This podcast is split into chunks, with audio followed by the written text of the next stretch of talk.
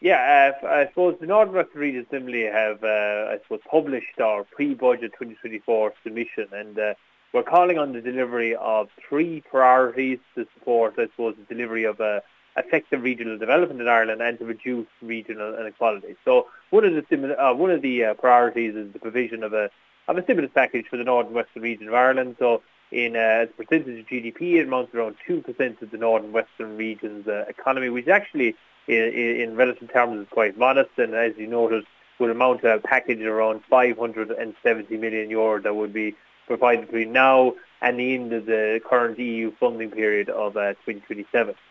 And John, when you see that the northern and western region is lagging behind, I mean, it's described as a lagging region, but when you see it's falling behind its other regions in so many sectors, like in terms of infrastructure, it ranks 218th out of 234 regions. In terms of education, uh, the region only receives 238 euro per undergraduate student, while the national figure is 331 euro. That's a difference of almost 90 euro. You can see why the support here is needed for the northern and western region.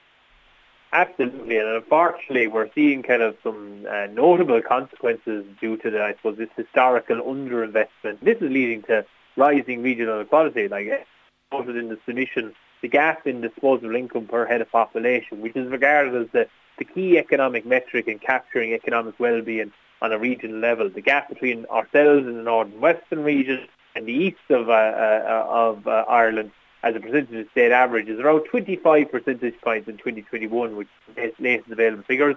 But that's much higher, uh, much wider than the corresponding gap, say, in 2010, which was around 10 percentage points, and in the mid-2000s when the, the gap in disposable income per head of population was around 11 to 14 percentage points.